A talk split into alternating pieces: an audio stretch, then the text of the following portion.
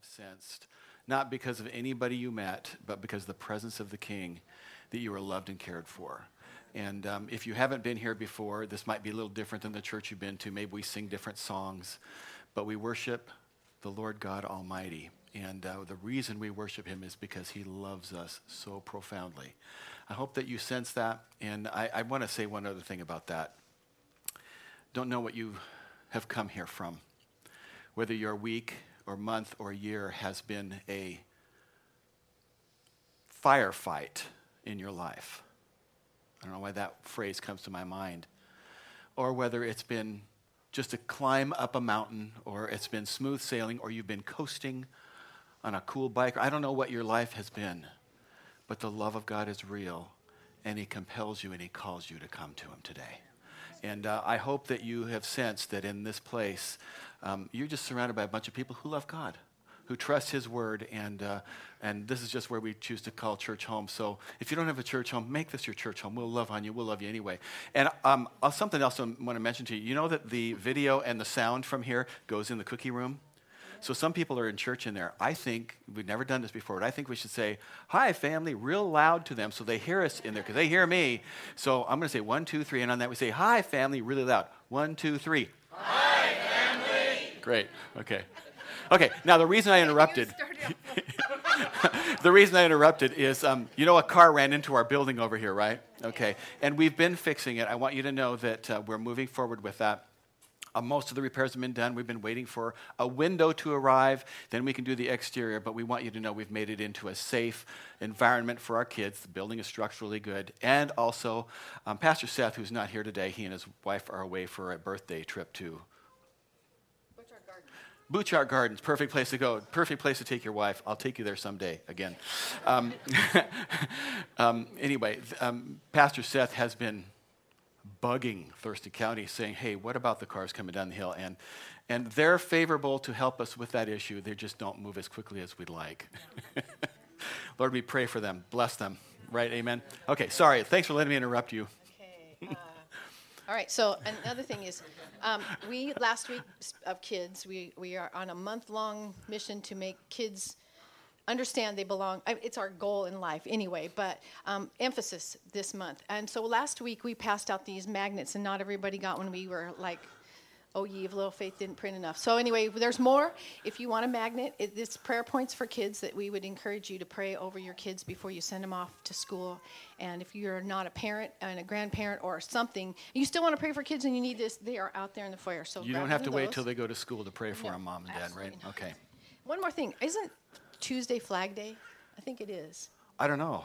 I think it is. And I just want to say, Tori, thank you for defending our flag. Bless my heart. She's home on leave, and I don't know. You made my wife cry. Well done. Oh, look at the girls are crying.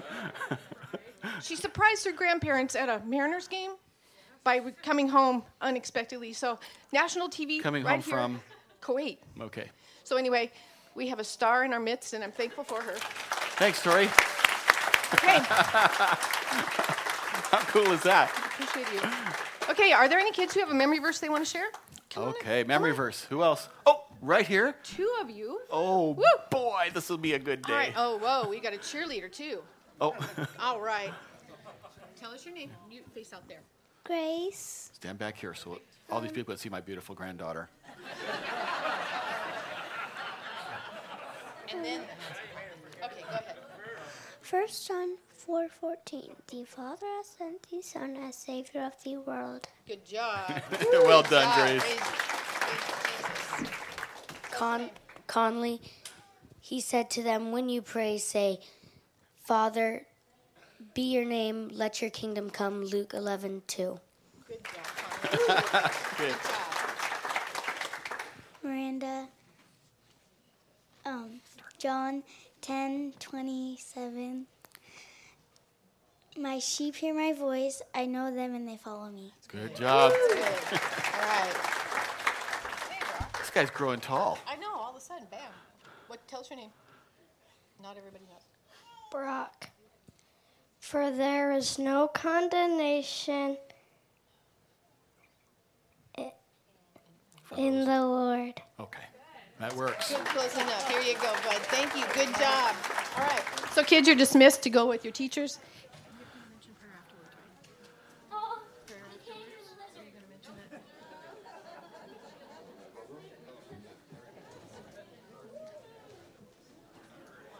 Where's my music? Uh-oh. Okay. Do, do, do, do, do, do, do. Now you know why I'm not a worship leader. Okay.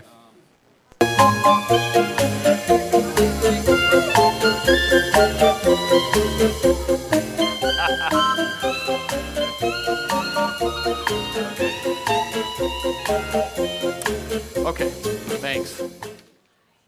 So the magnet that Lisa mentioned is a list of prayer points for parents that specifically was designed to pray over your children before you send them off to school. Our children's and youth leaders have planned for this month to be a month of prayer. And you found on your seats when you came in a copy of this. And this is the emphasis that we'll be praying over for the entire month. And it's meant to be just a reminder. And listen, we're asking every one of you to pray these issues every day. And it's not a big deal. And it's not going to take a lot of your time.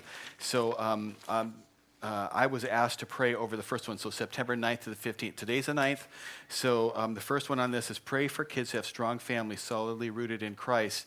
And it gives a scripture reference. So I'll pray, you agree.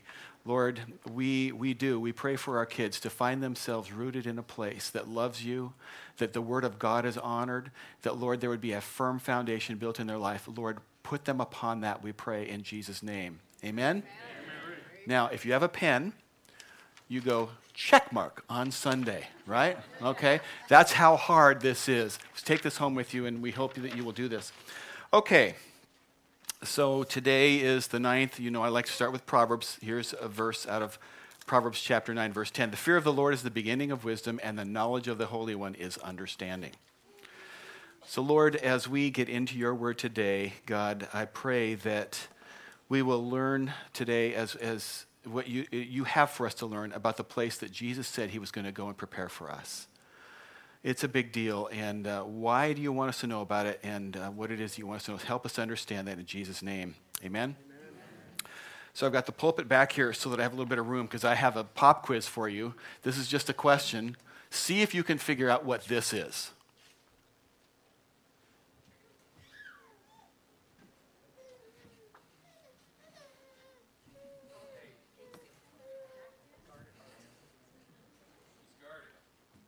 It's a day at Disneyland. Okay. You had to have been there. Anybody here ever been to Disneyland? Let's see hands. Oh, wow. Good deal. I love going to Disneyland. I had a perfect day at Disneyland. We've been there several times.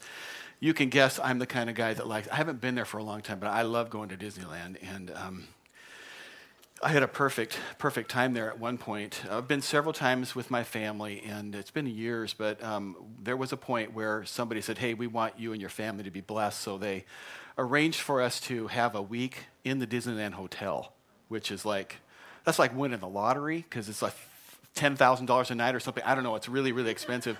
But it's really cool because the monorail comes right to the lobby. You don't have to stand in line, and it dumps you off in the middle of Disneyland. And it starts earlier than the public gets in, and it goes later than the public gets in. And so we had our family there and had lots of fun with our kids. They were pretty little at the time. And there was one evening where, I don't know if it was during the parade or what. I wasn't really cognizant of the parade, the Main Street parade. But Rachel and I built this affinity for Splash Mountain. Okay? The boys screamed. Okay, but Rachel, for some reason, decided it was a hilarious fun, and as did I. And so after dinner, we hopped on the monorail and went in and went right straight to Splash Mountain. There was nobody in line. God just cleared that place out. There was nobody in line. So we went and we did that thing where you got to go up, you know, there's nobody there. We could just go get on, but no, you got to go through the line. We go through the line. There's nobody in line. Hop on. Off we go. Splash, you know, the buzzing bees. Everybody's got a laugh. You know, all that stuff, right? Okay. Had a blast. We come in. Nobody's in there. We come in. We say, can we go again? They say, no, sorry. You got to go get in line. Okay, so we jumped out, ran around, hopped back on the same log. I'm sure it hadn't moved. Went around again. Everybody's got it. You know, the whole thing. It was a blast twice. Can we stay on? No. Yet. So we went around a third time. By the fourth and fifth times, they just said, stay on the log, stay on the log. We went around, was it six times? 6 or 7 times. We didn't have to stand in line for our favorite ride at Disneyland. It was a perfect day. The next day, got all of our little ducklings, and we're going into the part where all of the fairy princesses, you know, where the castle, Sleeping Beauty's castle is. And right out front of there, I've never seen the ceremony before, but there's a big old stone there, and there's a sword in it. And all these kids go up there, and they try to pull the sword out, and it doesn't come out. Somebody somewhere is watching, you know. And they push a button, and it lets it go. But anyway, nobody could pull the sword out. Then Joseph, my son, little Joseph runs up there, and when he grabs that thing, out it comes. And they made a fuss. He pulled out the sword. He's the one. And they made him mayor of Disneyland for the day. Man. Disneyland, Walt Disney called it the Magic Kingdom. And it's a place to do for you what, you know, what I just, this experience. And opening day, back when Disneyland opened in 1955, 1 year and 1 day after construction started. That's inconceivable today. But 1 year and a day it opened after it started. And it was such a big event. ABC did a 90-minute live broadcast of the opening of Disneyland on its national broadcast. And entrance that day was by invitational tickets only. They printed 15,000 of them, and they handed out to whoever they wanted to. The problem was that people figured it out, and there were a lot of counterfeit tickets printed, and they figured that of the 15,000 that were invited, 35,000 people showed up. Now, some of them didn't have a counterfeit ticket. They had a ladder. And there was at least one guy who was charging $5 a head to boost people over the fence. 35,000 people. Well, it caused some real problems. They had a 7-mile backup on the freeway, the I-5, which is a mile or so away from there. It's not very close. Now, a 7-mile backup doesn't sound like that much to you and me today. But in 1955, that was unheard of. In fact, a 7-mile backup, like a brick, families on a Sunday taking their kids to Disneyland. Cars couldn't move. You know about kids. They got to use a restroom, right? They were literally using the side of the road for restroom breaks, including the parking lot at Disneyland. The problems were just beginning. They had all kinds of problems. The temperature that day was over 100 degrees.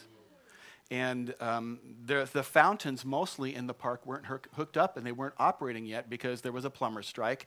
And they didn't have enough food. In fact, the 3 restaurants in Disneyland ran out of food in the early afternoon.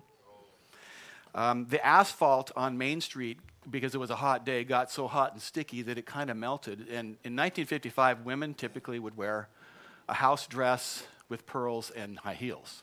Think of June Cleaver. Okay, so you're walking... No, I wouldn't know about this, but a woman would be walking up Main Street in her high heels, and they would stick to the asphalt. Don't mess with a woman's shoes, right? Even in 1955. Okay, so that was going on. The Mark Twain riverboat was overfilled and tipped and nearly capsized. They had a Main Street parade with real live animals, and a tiger and a panther got loose. Okay, this is opening day, and the Autopia. Okay, there were several rides that didn't work at all. They just weren't. I don't have a list of that here. I can't remember what they were. There were 3 or 4 major rides that weren't working because they hadn't been completed quite yet. Autopia, which was like a little freeway. You drive the little cars. 36 of the cars were wrecked by aggressive drivers. Not a good day. It was not a good day. And in fact, Walt Disney and his staff, his crew, ended up calling that Black Sunday. They called it Black Sunday for years to come. However, within 7 weeks, Disneyland hit 1 million visitors. 1 million within 7 weeks. Pretty remarkable. And, but by the end of the day when you go, you're exhausted, you're tired, you're broke, And all of it's just a memory. If you got a picture, it's great, but it's pretty much just a memory. And we've been in this series, and in our series, Ultimate Journey, we have been talking about the ultimate place. And I want to look not at the magic kingdom, but instead we're going to look today at the Master's kingdom, this eternal, unspoiled, perfect place. That's not going to be a memory. It's going to become an ongoing reality for those who trust in Christ. Now, this is the 8th week in this series that we've been in about what happens after we die. So far, we've talked about the death of a believer and the hope that we have in death, and we've talked about the reunion that we're going to have with people who have gone on ahead of us. We've talked about the condition of our body before it's resurrected. We've talked about the resurrection of the body itself and the special capabilities that we expect our bodies to have at that point. But we haven't. We've even talked about the death of a child, and it was a very tender topic in early August that we addressed. And we've talked about tender things, and we've talked about direct things, too. We have yet to talk about heaven. We haven't started talking about heaven yet. We haven't taken a look at the rewards that we're going to get in heaven at an event in a place called the Bema Seat of Christ. We haven't talked about the throne room of God, which we'll take a bit of a look at today. We haven't talked about the marriage supper of the Lamb. We haven't talked about the millennium. We haven't talked about the eternal age, which includes a new heaven, a new earth, and a new Jerusalem. So today I want to talk to you a little bit about heaven. I want to ask the question, what's up there? What's up there? And when it comes to heaven, I think most people don't really spend a lot of mental energy on the topic. Okay, it's just something that's kind of in the background for us, but we don't spend a lot of time thinking about it.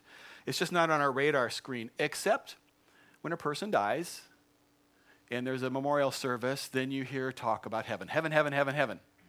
We go on a steroid dose of heaven, but then we're kind of off the subject again until some time again. But I think most people give very little thought to heaven. Even believers, we very rarely talk about heaven, even though we're going to spend eternity there. And what fills, I think, the pulpits of most churches most of the time is about the here and now. How do I live now? How do I stay married now? How do I raise my kids now? And how do I manage my finances? All of those kinds of things, and that's all important information. But some consideration of heaven is important too. So we're going to talk about that. Now, Time Magazine, which I don't endorse. I'm not suggesting I'm endorsing. I'm just going to state to you about Time Magazine. Has shown some interest in the topic repeatedly.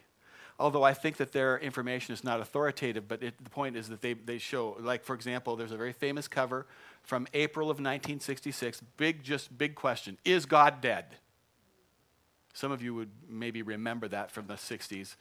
Some of you weren't born in the 60s, but from the era of Star Trek, is God dead? And then in April of 2011, here's some more, April of 2011, what if there's no hell? March of 1997, rethinking heaven. April of 2014, Beyond Death, The Science of the Afterlife. April of 2012, Is Heaven God's Space on Earth or Paradise in the Sky? By the way, I don't know if you've been noticing the dates I'm giving you on those. It's always around Easter. All of a sudden there's interest on Time Magazine about God and heaven at Easter time. Okay, figure that out. But there was also one in March of 1997, and the question was, the headlines on the front page were, does heaven exist? And in that article, there's a guy writing in that name to David Wells from Gordon Conwell Seminary, and here's what he said. We would expect to hear of heaven in evangelical churches, but I don't hear it at all.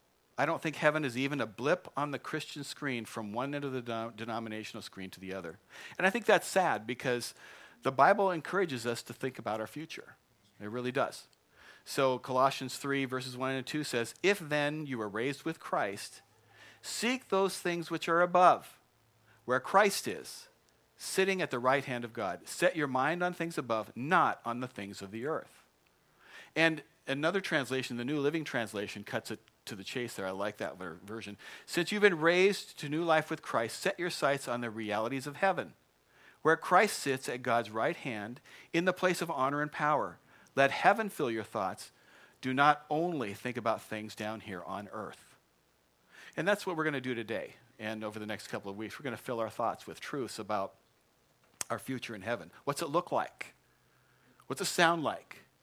What are we going to see? And there's no better place, I think, to start with that than Revelation chapter 4, which was kind of like John's extended tour of heaven, what he saw and what he heard. Now, maybe you recall, if you remember your newspapers, Dear Abby and her sister, Dear Ann Landers. Did you know they were sisters? No. They were. Okay, so they were actually sisters. And at one point, I think one was helping the other write her column, and then she split off and did her own, and there was a little bit of a family feud, but they got it together towards the end. And anyway, they were literally read between the two of them by over 90 million people a day in their advice column. Kind of interesting. But anyway, so here's this this letter to Ann Landers. Dear Ann Landers, our Cocker Spaniel Rags died yesterday. He was 15 years old, and everyone adored him. Our son asked, is Rags in heaven? So I asked our clergyman how to respond. He said, tell him no, animals don't go to heaven. I believe this is an insensitive response to a 9-year-old. Can you give me a better one? Signed, San Juan. Now, just as a side note, isn't it interesting when we don't hear the answer we want, we'll just keep hunting and pecking until we find one that we... Anyway, so I'm not suggesting that's the right or the wrong answer. I'm just saying human nature, me included. So Landers answers back, Dear San Juan, I checked with several authorities, and the best reply came from Andrew McKenna, who's not a theologian, but vice chairman of the board of directors of Notre Dame University. He said, tell the boy heaven is anything you want it to be. Assure him that he will see everyone he wants to see in heaven, including his pets. Now, I'm not here today to address the question of, do your pets go to heaven? Another time. But I want to share this with you because this is how most people think about heaven. What's heaven like? Well, it's whatever you want it to be. No, it's not. Heaven is like what God, the one who made it to be. Amen. So we want to see what God made it to be. And Paul McCartney was in the news in the last week, and just this comment that in some magazine he did where he suggested that back in the day, when he was loaded on some psychedelic drug, he actually saw God, and he described it as a big tower. He was standing at the bottom, and it was a big tower that went off and made him feel little, but he knows God is real because of that experience, and I don't know what to say about that, but I don't think that's who God is. But I think people just decide to define heaven, and that's what people think. So we're going to look at Revelation chapter 4, starting in verse 1, and we're going to take a peek. We're going to look at God's word and see what John, the Apostle John, says. So Revelation 4, verse 1. After these things, I looked, and behold, a door standing open in heaven. And the first voice which I heard was like a trumpet speaking with me, saying, come up here, and I'll show you things which must take place after this. Immediately I was in the Spirit, and behold, a throne set in heaven, and one sat on the throne. And he who sat there was like jasper, and a sardius stone, and in appearance, and there was a rainbow around the throne in appearance like an emerald. Okay, so I'm not going to unpack the prophetic parts of this. I just want to say there are several things that we can pick out of this text and see some truth about heaven. First of all, heaven is a real place. It's not a made-up ethereal metaphor. It's a real place. And when we find people in the Bible talking about heaven, there were several. Jesus talked about it, Paul talked about it, John, Peter, all of them. When they spoke about it, they described it as a real place. And maybe you noticed John's language in this passage. He says, I looked. 12 times in Revelation, he says the phrase, I looked. Another 34 times in the Revelation, he says, I saw. Another 12 times, he says, I heard. His senses are engaged. He's a spectator. He's looking, he's seeing, he's hearing. Heaven's a real place.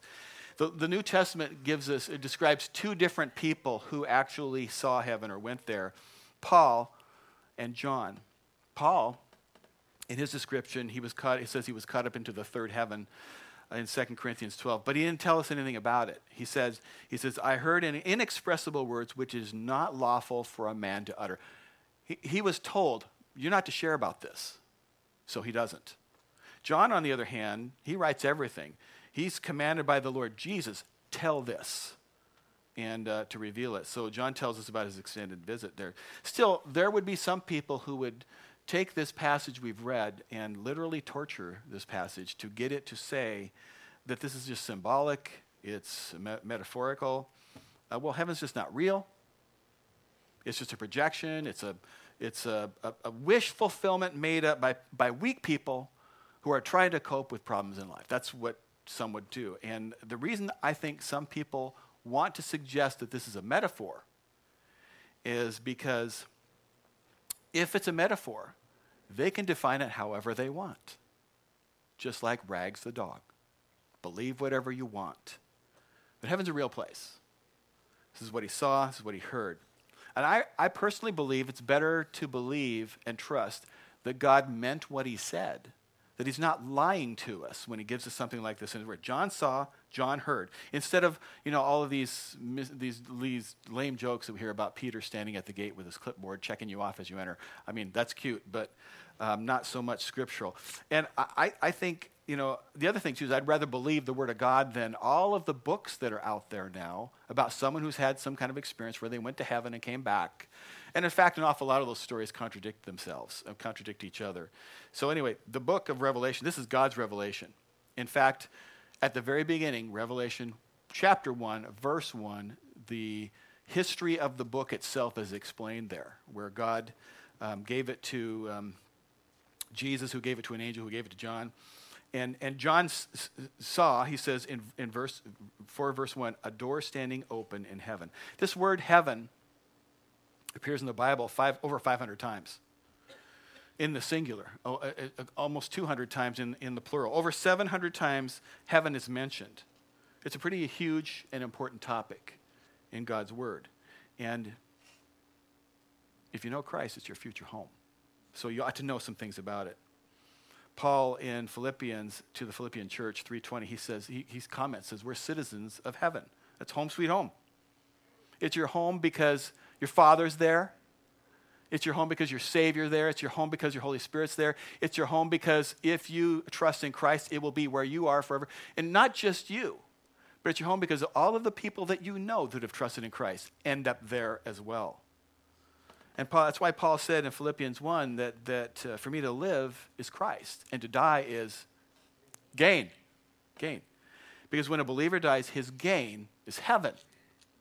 Heaven, that's the reward. When the Bible mentions heaven over 700 times, it mentions it in three different ways. Now, this idea of a third heaven is kind of weird because we don't use that phrase. It's not mystical. It's because the word heaven can mean several things. So let me explain that to you. Sometimes in the Word of God, when it speaks about heaven, it's talking about our atmosphere, okay? The first heaven is the atmosphere. It's the terrestrial heaven. It's the troposphere. It's what we breathe. Okay, the atmosphere around the earth. Isaiah 55 is an example. The rain comes down and the snow from heaven. Makes perfect sense. Okay, so that's our atmosphere. The second heaven is the celestial heaven. It's what you see at night. It's the planets and the moon and the stars and the galaxies. And sometimes the Bible speaks about the heavens beyond our atmosphere. The example is Psalm 19. The heavens declare the glory of God. The firmament shows his handiwork. Night unto night, they reveal knowledge. And then the third, sometimes the scriptures talk about a third heaven. The third heaven is the heaven, the capital H heaven, the proper place. It's where God dwells. Paul describes this in 2 Corinthians. He says, I was caught up into the third heaven. And it's the heaven that John sees in Revelation chapter 4 we're talking about. Psalm 33 agrees with that. It says, the Lord looks from heaven. He sees all the sons of men. From the place of his dwelling, he looks on all the inhabitants of the earth. Now, if you're trying to keep things straight, and you're like me, you're a little bit analytical, and you say, well, God lives in heaven, but we also understand from other places that he's everywhere, he's omnipresent. How can he be there and, right? Am I the only one that goes off on those kinds of rabbit trails? Okay, so, I mean, I look at that kind of stuff, and I think, okay, but, and God is, he is present everywhere. Scripture teaches that. And that's what Solomon was talking about in 1 Kings. After he had built the temple in Jerusalem, here's how he prayed. Behold, even heavens and the heaven of heavens cannot contain you, much less this temple which I've built. So even though God dwells in heaven, it doesn't mean that heaven completely contains God. Okay? I mean, it's this unique place of God's habitation. It's uniquely his home. It's his home base, his headquarters. It's where his throne is. It's the place from which he operates, our Father in heaven, Matthew chapter 6 of Jesus' words. But there's something else in this mix I just want to insert for now because it'll become important downstream later on. Though heaven is real, it isn't permanent. It's not permanent. Scripture teaches that even this heaven is destined to be replaced. Both the Old Testament and the New Testament, Isaiah, Peter, John, they all speak about not just a new earth, but a new heaven. And we're going to discuss that in future weeks. Jesus even said, heaven and earth will pass away, but my words will never pass away. Okay, so Jesus even commented about it. So what's it mean to you and me practically if it's going to pass away? It means your home, it's going to be gone. Crossroads Church, gone. The United States of America, gone. The Himalayas, gone. The Tour de France, gone. Gone. And maybe you wonder, well, why would God need to make a new heaven? What's wrong with the one we've got? Well, I mean, the earth, we could say, well, okay, it's being polluted. We get that it needs to be refreshed. We get that. But what's wrong with heaven? Come back next time and we'll talk about that. I'm not going to talk about that today. We'll talk about that in future weeks. So heaven's a real place. Second thing I want to point out is that heaven has a relative position. Now, I have to tell you, I'm going to preach to you the truth of what the word says here, but it's not completely satisfying to me because I would like to point to it on a map. That's not going to be possible. Verse 1, after these things I looked, and behold, a door standing open in heaven, and the first voice which I heard was like a trumpet saying with me, come up here. So where's heaven? The simple answer is up.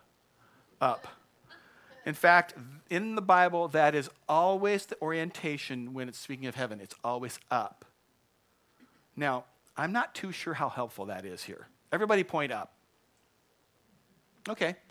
I think you're roughly accurate in Rochester, Washington. But if you're on the Isle of Patmos, where this was written, up is kind of like not straight down, but kind of off. Or if you decided that up meant up in Jerusalem, it's a different direction. Even Patmos and Jerusalem are different directions of up. So I'm not too sure that up really helps us find heaven. I'm just frustrated by that. The Old Testament word for heaven, Shemayim, literally means the heights, elevations. It's a relative position. I think, in fairness to me, I don't want to just figure that out because I can't, but I just figure it's going to be higher than any place I will ever be able to go, literally or figuratively. Heaven, it's up. The New Testament, the Greek word, Uranos, we have a word in our English language that was that same word, that Greek word, inspired the name for our seventh planet, Uranus. And it just means the same thing, up. It's in the heavens. Up is this orientation that we find all through the Bible, and there's lots of examples. Deuteronomy 26, the Israelite children were instructed to pray. Look down from your holy habitation from heaven, they're talking to God, and bless your people. Look down from heaven and the land that you've given us. Acts 1:11. The disciples were standing around watching as Jesus ascended, jaws hanging. I figure. Don't you figure? Whatever they're doing. Do you? I mean, okay. I see stuff like this and I'm thinking, okay, do they all look like dopes going? Because there's this angel that comes and says, what do you people do? You men of Galilee, why do you stand gazing up into heaven? You know, if you leave your mouth open like that, a bird's going to go in there and lay eggs. No, that part wasn't in there. Okay. The same Jesus who was taken up from heaven will soon come in like manner up into heaven. Will take you up, go into heaven. Ephesians 4 describes Jesus as the one who ascended far above all the heavens. At the rapture of the church, another example in 1 Thessalonians, the Lord himself will descend from heaven with a shout, with the voice of an archangel, with the trump of God, and the dead in Christ will rise up, and then we who are alive shall remain and be caught up together. Up, up, up. And that orientation continues all the way to the very end in the eternal state, where we see this new Jerusalem. Revelation 21 says, I, John, saw the holy city, New Jerusalem, coming down out of heaven from God. So heaven's up. It's called up in the Bible. So how far up? Maybe you don't care. It's a long ways up, I think. It must be a very, very long. And God gives us a clue in Psalm 8. He says, you have set your glory above the heavens. That's above the atmosphere, above Uranus, above Cygnus X. You know what Cygnus X was, right? First powerful X-ray source, first black hole. Okay. Any science teachers here in the room, you knew what Cygnus X was. Okay. Above the North Star. You set your glory above the heavens. It's unimaginably far. I think, for example, just to get to Pluto, by the way, Pluto is back in the argument now about whether it's a planet or it's not. It's kind of tilting towards yes, it is, in case you care about. I am the only space nerd in this room. Okay. If you wanted to get to Pluto and you drove your car there, okay, and you could drive your car at 65 miles an hour, it would only take you 6,293 years. I think you'd run out of air with that top down like that by then. If you could speed your car up to the speed of light, which is really fast, it's 671 million miles an hour. You can't go that fast around here. If you could go that fast, it'd still take you 4.6 hours. In fact, if you could make your car go that fast and you wanted to cross the known universe, 91 billion years, God says his home is above the heavens. So how long does it take? Maybe you know the answers. How long does it take to get to heaven? Instant. That's right. It's instant. The answer is to be absent from the body is to be present with the Lord. Jesus was on the cross, and he said to the thief, today you will be with me in paradise. He didn't say, hey, 91 billion years, if your car can go. He didn't say that. He said, today. Now, I admit, and I think it's a bit naive, and probably wrong, to try to calculate the distance to the third heaven, okay? But, I mean, at the very least, when you say heaven is up, we mean it's above the commonplace. It's above the experiences and the conditions that we have on this. It's up. Okay, one more thing to notice, another thing. When John was taken into heaven, he went to heaven alone. There's no suitcase, no laptop, no Samsung Note 9, iPhone X, no Starbucks, no luggage, no bank account. Job described it. He said, naked I come from my mother's womb, and naked I shall return there. The Lord gave, and the Lord has taken away. Blessed be the name of the Lord. You can't take anything with you.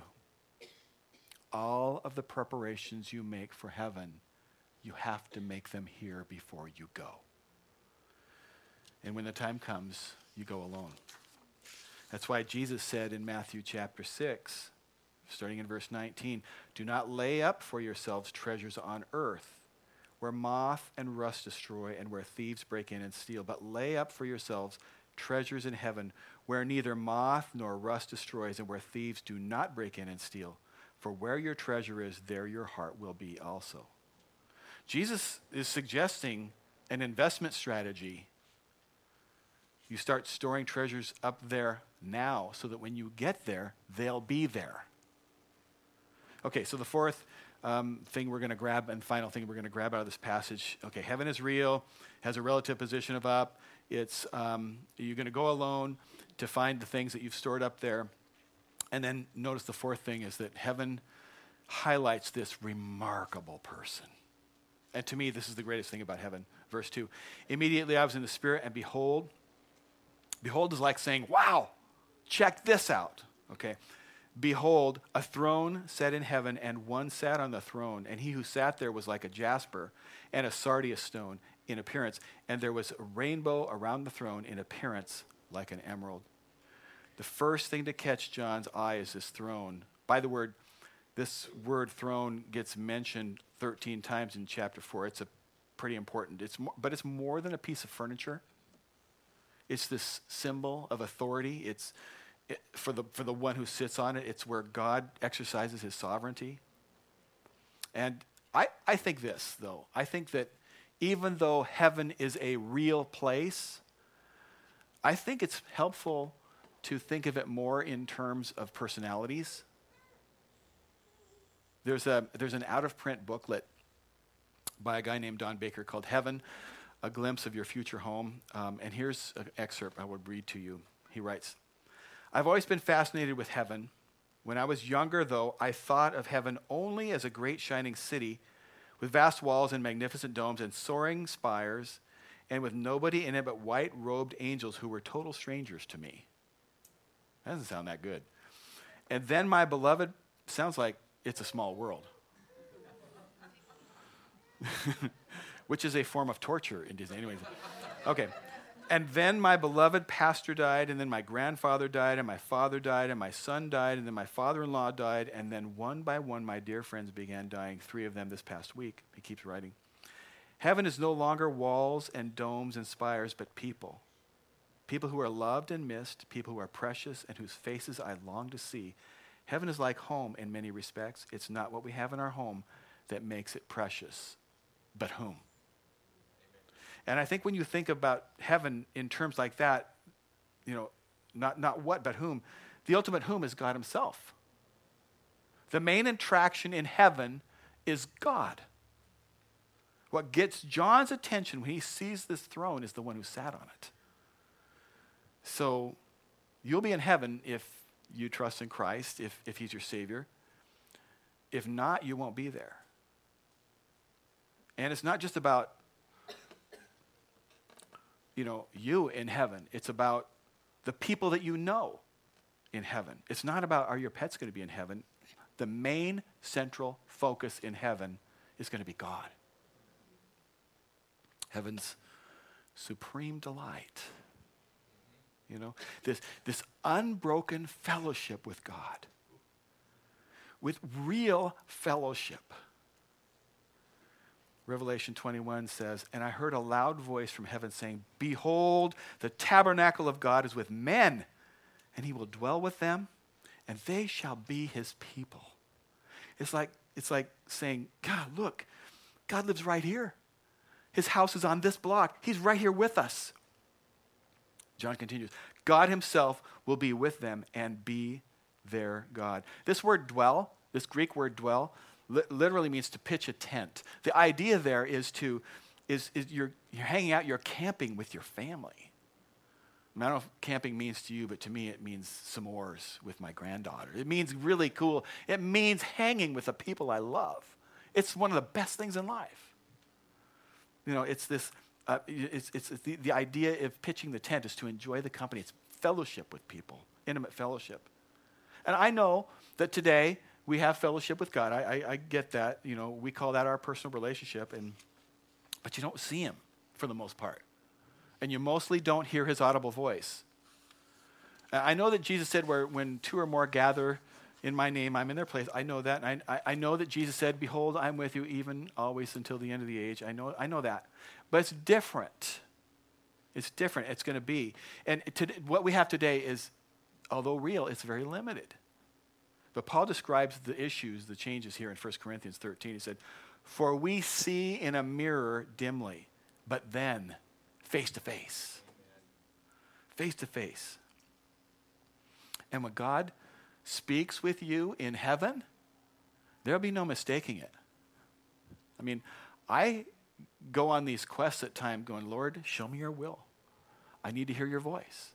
And somehow I've got to quiet all the static of my life and hope I get it right. And sometimes I need to confirm it by people who speak into my life. And I say, "Hey, I think this Lord's speaking this to me. It sounds crazy." And they'll go, "Yeah, that is God," or "No, you're nuts." Right? And I'm not clear. In heaven, when God looks you in the eyes and talks to you, you're going to know it was God. You not because of his sternness, but because of his overwhelming love, you will know God is speaking to you. There's none of this, did I really hear God? You're going to look, you're going to see face to face. Full, unbroken, eternal fellowship.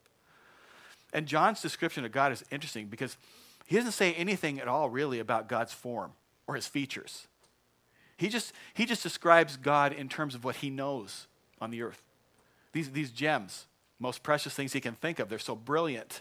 It's like this light show. It says, and he who sat there was like a jasper. Now, ancient jasper, we believe, was crystal clear. Jasper today isn't like that. What we call jasper is different, but it was crystal clear. The best jasper. It was probably, he was probably seeing what we would call today a perfect diamond. And it's this brilliance and all the colors and none of the colors. And then it says, and like a Sardius stone. Sardius is this ruby red. Maybe you could describe it as blood red. And most theologians would say, okay, that's emblematic of the blood that was shed to get me to heaven and you. I think the scene was probably really, really difficult for John to describe. It's good that he had some help from the Holy Spirit here. Charles Spurgeon, who preached a sermon about seeing God, here's what his prayer was about the topic. He said, "The thing for which I pray above all others would be forever to behold his face, forever to know that I am his, forever to dwell, pitch my tent with him. Yet one short glimpse, one transitory vision of his glory, one brief glance at his exalted and beaming countenance would repay almost a whole world of trouble." It's like all the bad stuff, you see God and it's fixed. It's gone in an instant. And here's what I want to wrap up today with. This glorious, brilliant, sovereign, resplendent being that John sees, he's your Father. He's your Father.